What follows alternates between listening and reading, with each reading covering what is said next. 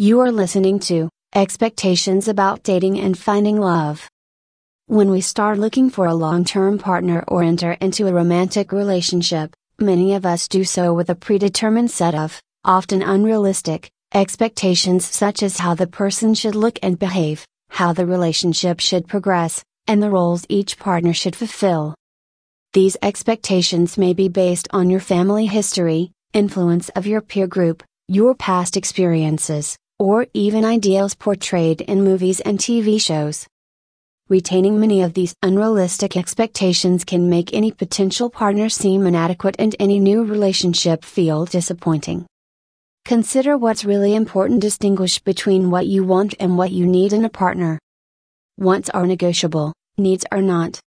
Wants include things like occupation, intellect, and physical attributes such as height, weight, and hair color.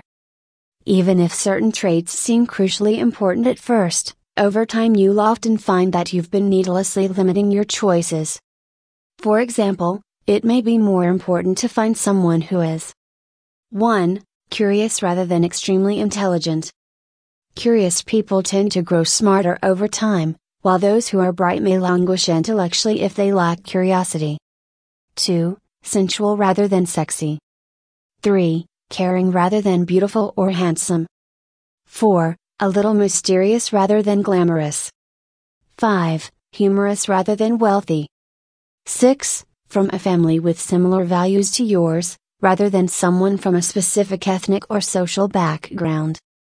Needs are different than wants in that needs are those qualities that matter to you most, such as values, ambitions, or goals in life.